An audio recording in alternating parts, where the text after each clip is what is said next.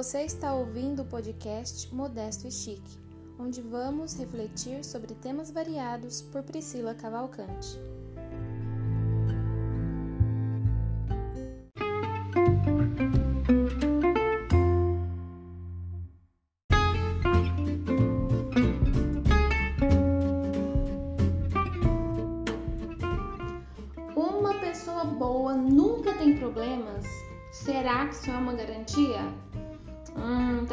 Você só faz as coisas certas porque espera algo em troca? Mas o certo não deveria ser feito justamente porque é certo? Independente se os outros fazem ou não, independente do que aconteça ou não? Bom, hoje nós vamos falar de uma pessoa muito boa. E aí nós vamos saber se pessoas boas têm ou não têm problemas. Essa pessoa que nós vamos falar se chama Jó. Então nós sabemos que Jó era um homem muito abençoado, um homem muito rico, ele não tinha falta de nada. Tinha também uma grande família e a Bíblia também nos conta que Jó era um homem muito prestativo, então ele olhava pelos pobres, pelas viúvas, pelos órfãos, então ele cuidava dessas pessoas. Deus estava sempre cuidando de Jó, estava sempre de olho em Jó. Mas quem também estava de olho nele? Isso mesmo, Satanás estava de olho em Jó. E Deus queria saber, mas por que você está de olho nele? E aí Deus Deus fala, né? Não tem ninguém como ele, ele é obediente, é um homem correto. E Satanás fala: Ó, oh, mas é claro, ele não blasfema, ele não fala mal de você, ele tá sempre muito certinho porque ele tem tudo que ele quer. O Senhor o protege, o Senhor não deixa que nada de ruim aconteça com ele, faz ele ser um homem próspero. Agora tira tudo dele e vamos ver o que acontece. E aí, nós, vi, nós, nós vemos, né, pela história, pelo, é, pelo decorrer da história, que Deus fala: então tá bom, então eu vou permitir que você é, teste o meu servo Jó, mas você não pode tocar na vida dele. Então o que, que acontece com o Jó? Ele começa a perder tudo. Então ele começa a perder os animais. Ele era um homem muito rico, como eu falei, então ele tinha muitos animais. É, ele começa a perder os animais, começa a perder os empregados que morrem também. Os filhos, a gente sabe que ele perdeu um por um então, ele, enquanto ele estava recebendo a notícia de uma tragédia, já veio outra pessoa correndo, contando de outra tragédia. Olha, só eu sobrei porque caiu a casa, derrubou tudo e todo mundo morreu e vieram pessoas de não sei de onde e roubaram os animais. Então, assim, ele recebeu todas aquelas notícias uma atrás da outra. Então, foram os animais, foram os empregados, foram os filhos. De repente, ele, que era um homem mais rico, estava sem dinheiro. E para acabar de completar, também estava sem saúde. A, a, Bíblia conta que ele deu no corpo várias feridas, feridas dolorosas que coçavam, né? Mostra que ele, ele ficava se coçando com o caco de telha. Então, o que, que acontece? Jó perdeu tudo, perdeu tudo. De repente, a vida dele vira de cabeça para baixo. E para completar, apareceram os amigos, né? Três amigos de Jó apareceram e começaram a conversar com Jó e falar mentiras. A gente, a gente sabe pela história de Jó que eram mentiras. Então aqueles amigos, eles foram usados pelo inimigo. Para quê? Para plantar dúvida na cabeça de Jó. E o que é interessante da gente pensar é que isso acontece o tempo todo, né? A gente às vezes confia muito em certas pessoas e muitas das vezes essas pessoas podem estar sendo usadas pelo inimigo. Então, sempre que você é induzido a se afastar dos seus princípios, das suas convicções, mesmo que sutilmente, a gente tem que, tem que sempre se ater aos detalhes, às vezes são coisas muito sutis. Então pode ser justamente o inimigo falando pela boca daquelas pessoas que você chama de amigos. Então a gente tem que, tem que fazer uma análise. Aqueles amigos de Jó começaram a falar para ele: certeza, Jó, que você fez alguma coisa de errado. Não, não, tem lógica. Acredito que todos vocês já ouviram falar: ah, isso é castigo de Deus. E a gente pode afirmar isso? Não, não podemos. Por quê? É Deus que quer o mal das pessoas? Não, não é Deus que quer o mal das pessoas. E o que é interessante, eu acho que eu já falei isso aqui uma vez. As nossas escolhas é que trazem consequências bem amargas, na maioria das vezes. As coisas acontecem não é por, por ah, porque Deus permitiu que acontecesse isso comigo para para provar minha fé. Às vezes, 99%, vou falar assim, 99% das vezes as coisas acontecem com a gente por desobediência. Desobediência por algum princípio que Deus já falou que a gente não deveria desobedecer. Então, as nossas escolhas erradas trazem consequências muito amargas. Por exemplo, a gente está indo aqui numa via falando, é 110 por hora que você pode ir. O que, que acontece? A pessoa põe 140 e vai, de repente, pum, acontece um acidente. Nossa, chegou a hora, coitadinho, Deus permitiu. Gente, as nossas, as nossas escolhas trazem consequências amargas.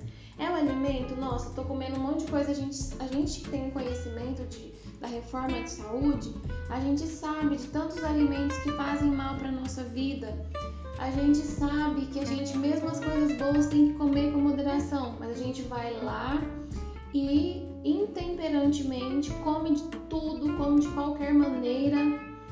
E aí o que, que acontece? Em decorrência disso, a gente fica doente. E depois a gente põe a culpa em quem? Ah, é porque Deus, Deus que deixou que isso acontecesse. Vamos analisar aqui a primeira coisa. As nossas escolhas trazem consequências amargas mesmo quando Deus nos perdoa. Ah, pedir perdão para Deus por uma coisa que eu sei que eu fiz errado. Deus me perdoou? Claro, você, você pediu com todo o seu coração, pode ter certeza que Deus vai te perdoar. Só que Deus também é muito claro com, com as consequências. É a mesma coisa de uma mãe que perdoa a criança, mas fala, olha, mas infelizmente, né, você agora vai ter que sofrer as consequências do, do, seu erro. Infelizmente, você vai ter que ficar sem andar de bicicleta, sem ir no parquinho como a gente tinha combinado. A mamãe te perdoa, tá? Te perdoa, mas a consequência, infelizmente, ela vem, né? A pessoa teimou em colocar o dedo no fogo, a criança colocou o dedo no fogo, a mãe perdoou, né? Não, tá tudo bem, mas o que que acontece? O dedo vai estar tá queimado. Ele vai ter que sofrer as consequências da dor, da ferida. Então, da mesma forma, acontece com a gente. E só para vocês saberem, tá? Tem uma frase que, nossa, é muito usada. Aquela frase assim, ó, e não cai uma folha da árvore sem que ele disso tenha ciência. Isso aí não tá escrito na Bíblia não, tá, gente? Isso aí é uma, um trechinho do Alcorão. Mas a Bíblia reforça, né, que Deus ele tem o controle de tudo, claro. A gente sabe que Deus tem o controle das coisas, que Ele sabe. Por exemplo, a Bíblia diz que Ele enxerga os confins da terra e vê tudo que há debaixo do céu. Provérbios fala que os olhos do Senhor estão em todo lugar. Então, sim, Deus está vendo, né? Mas é, a gente tem que ter cuidado como que a gente aplica essas frases, como que a gente aplica esses versículos, como que a gente aplica essas coisas para tentar dar uma mascarada assim na nossa responsabilidade, porque é sempre, a gente faz isso sempre, a gente tira a nossa responsabilidade e coloca lá em Deus. Então fique atento, tá? Porque 99% das vezes as consequências vieram por causa das nossas escolhas erradas. Agora, a Bíblia fala que depois de tudo que aconteceu com Jó, Deus é, restituiu tudo para ele, depois de, de, de, dele ser provado até o último minuto, ser provado inclusive pela própria esposa que falou: faz o seguinte, amaldiçoa esse Deus e morre em paz uma vez, já sofreu demais. Agora pensa você, não sei quantos de vocês são casados, mas o seu esposo ou a sua esposa virá para você e falar para você, faz o seguinte, ó, deixa esse Deus para lá que já bagunçou a sua vida toda e morre em paz, deixa isso para lá, já sofreu demais. Então assim, Imagina você numa situação dessa, com uma pessoa que você ama, e como eu disse para vocês sobre os amigos, pessoas são usadas pelo, pelo gente não vigiar, nós podemos estar sendo é, usados pelo inimigo na vida de outra pessoa. E a gente tem, tem que se cuidar muito, né? Vigiar muito, porque a gente sabe que o inimigo ele está ao nosso redor, bramando como se fosse um leão mesmo, buscando alguém para ele destruir. E que não seja nosso, em nome de Jesus tá, mas agora por que que Jó ele foi restituído? Por que, Deus restituiu tudo para ele? Por que, que ele foi muito mais abençoado? A Bíblia conta que ele foi muito mais abençoado do que o início. Por quê? Porque Jó foi fiel. Apesar de tudo, apesar dos amigos colocar uma dúvida na cabeça dele, depois o próprio Deus conversou com Jó, né? Tiveram uma conversa franca e Jó entendeu muitas coisas e foi fiel até o fim. Agora, o que, eu quero que a gente reflita sobre a história de Jó? Primeira coisa, o caminhar com Cristo não é só flores. Quem foi que te enganou sobre isso? A vida, ela vai seguir o fluxo normal de altos e baixos. Mas então, Priscila, qual que é a diferença? O que, que adianta? Olha só, eu quero que vocês gravem bem esse verso de Isaías 43, 2, que diz o seguinte: Quando passares pelas águas, eu estarei contigo, e quando pelos rios, eles não te submergirão. Quando passares pelo fogo, não te queimarás, nem a chama arderá em ti.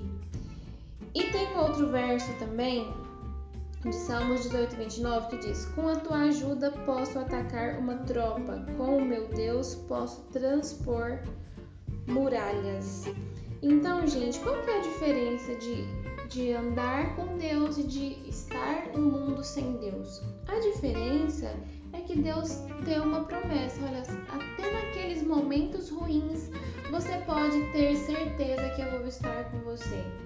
E o inimigo ele vai ter um limite para trabalhar na sua vida. Eu não vou permitir que ele chegue ao ponto máximo. Eu vou estar com você justamente para te proteger. Então as dificuldades, as, as coisas ruins que acontecem na nossa vida, elas, elas servem sim. Elas são obreiras, né? Como, como nós sabemos, elas servem para trazer transformação, tanto física como espiritual. É algo bom? Não, ninguém quer passar, aqui falou, ninguém quer passar pelas águas até o, o pescoço, até chegando no nariz e dando aquele desespero. Ninguém quer passar pelo fogo. Mas é a vida. Tem dia que você tá em alto, tem dia que você tá em baixa. Então a vida ela vai continuar.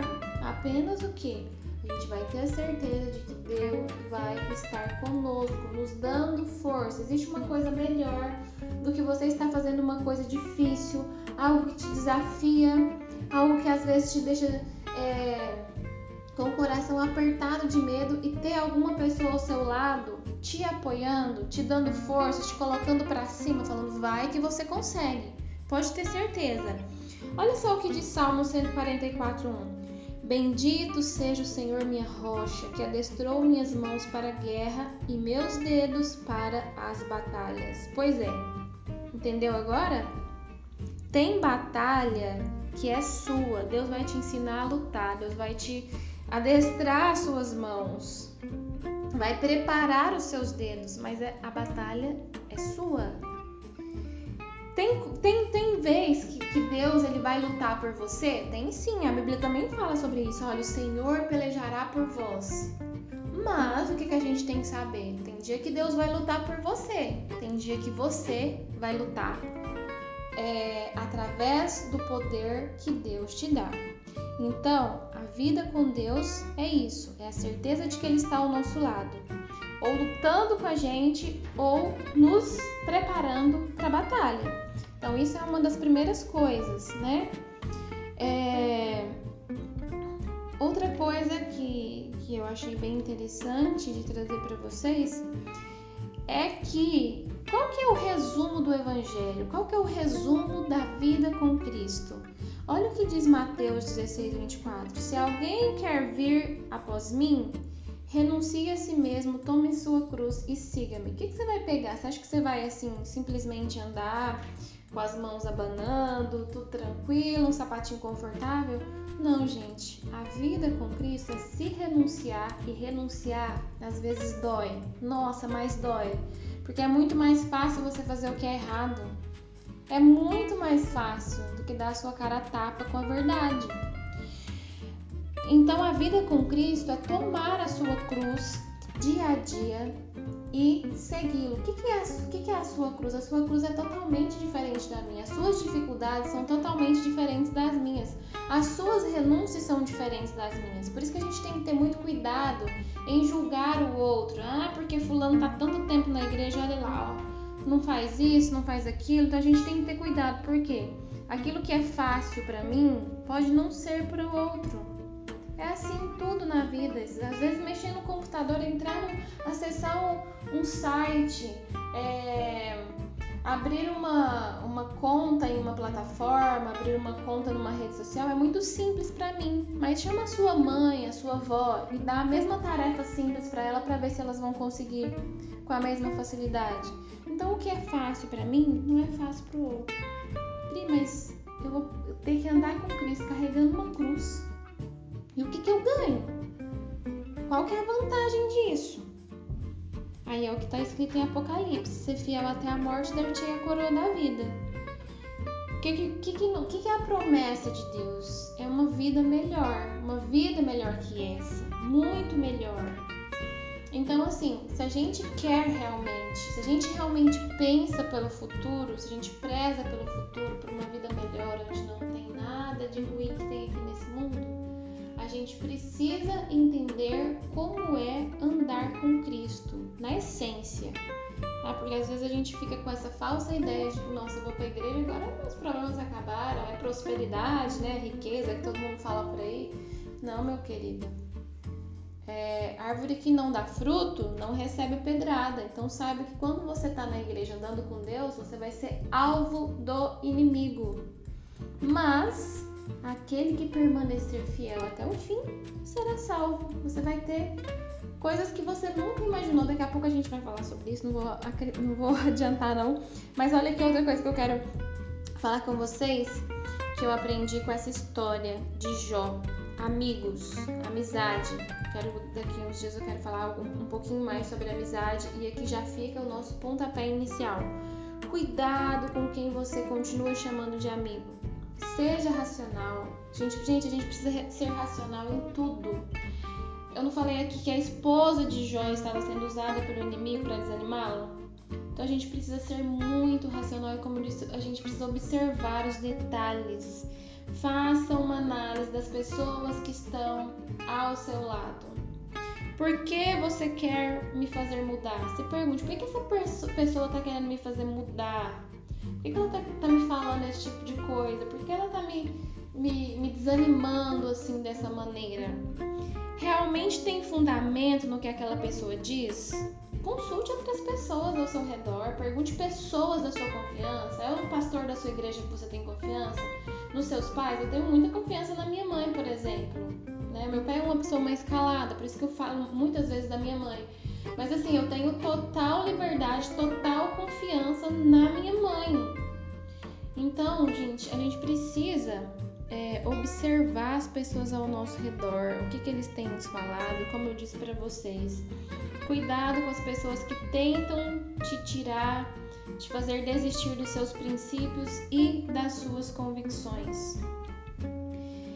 É, então, o, a, o, segundo ponto a ser analisado nessa história é a questão das amizades, né? Então, a gente precisa ter muito cuidado com quem a gente chama de amigo. E o que a gente tem que entender, gente, a vida muda, as amizades mudam. Talvez uma pessoa que você tinha muito, muita afinidade, muito apreço, com o passar do tempo já não tem mais. Por quê? Porque às vezes as ideias não batem mais. Um amadureceu muito, o outro não amadureceu ou as coisas se divergem muito, as ideias se divergem muito, né? Então, assim, com o passar do tempo, isso vai acontecer. Você vai perder alguns amigos pelo caminho, vai ganhar outros que vão te acrescentar muito mais, vão, vai permanecer com alguns, né, para sempre. Então, a amizade é isso, ela se renova também. As nossas relações, né, interpessoais, elas se renovam. Agora, como eu disse aqui para finalizar, né, eu já falei o verso: ser fiel até a morte, dar-te-ei a coroa da vida. Essa vida aqui não é suficiente, entenda isso. Não é suficiente e nem é um ambiente propício para você usufruir de tudo o que Deus planejou para você. É por isso que vai valer tanto a pena se você se esforçar um pouquinho mais para andar com Jesus, né? Se prepare para o que está por vir. Você acha esse mundo bonito? Gente já tem tanto lugar lindo que eu quero conhecer, gente. Muito lugar lindo, muito lugar maravilhoso que a gente só de ver as fotos assim a gente perde o fôlego, né? De tanto que é lindo. Então, se você acha esse mundo bonito, se prepara, viu? Porque a Bíblia fala que o que o olho não viu, ouvido não ouviu e não subiu ao coração, ou seja, a gente nunca nem imaginou, é justamente o que Deus tem preparado. Então, o meu conselho para você hoje: seja fiel até o fim. Não é fácil, não é uma tarefa fácil, mas lembre-se que você pode tudo em Cristo que te dá forças. Então, pode ter certeza que você vai vencer a cada dia se você simplesmente se apegar às mãos de Jesus, entregar tudo a Ele e falar: Senhor, ó me dá forças porque sozinho eu não consigo. Então fica aqui a reflexão. A história de Jó é maravilhosa e pode nos ensinar grandes coisas. Então que a gente realmente possa não apenas ouvir, mas é, colocar em prática na nossa vida. Esse é o meu desejo para mim e para cada um de vocês e até a nossa próxima reflexão.